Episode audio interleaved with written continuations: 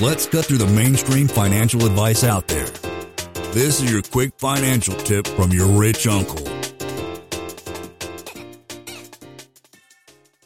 the shiny object syndrome is a problem. Like I, I, see so many different people that have been really successful in real estate only to sell it too early and then get into something else. The analogy that I use is a hockey stick. Well, I'm Canadian. I got to use a hockey stick, right? So you got the you got the base of the shaft. You get the base of the stick where you hit the puck, and then it goes up, right? The shaft of the stick.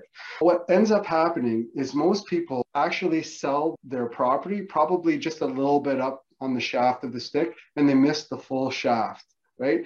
Because of whatever reason, they got distracted. Oh, this is going to be the next big thing. I got to sell this. I got to get into this. And, and they miss all of that. And I think that you got to watch out for that shiny object syndrome. So you can get that big lift that happens with, with properties over time. And that comes with mortgage paydown, it comes with appreciation, and it comes with cash flow and value add, repositioning those assets. You can take, even if you can take a single family home and get it to its highest and best use, maybe that maybe get get it to the place where that could be like a triplex or a fourplex by rezoning doing whatever you can do.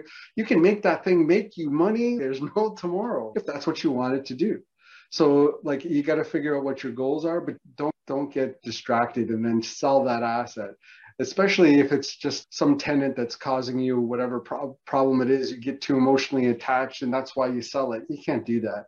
Don't let it don't let somebody else affect the the reason why you sell an asset. That's it's not a good thing.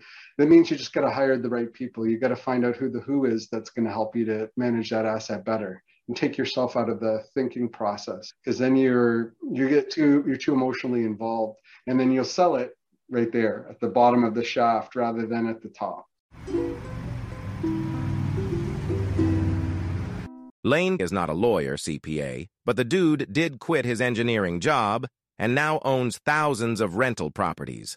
Learn more about the secrets of the wealthy. Join our community at thewealthelevator.com slash club. And if you're looking for a longer form podcast, also subscribe to the Wealth Elevator podcast.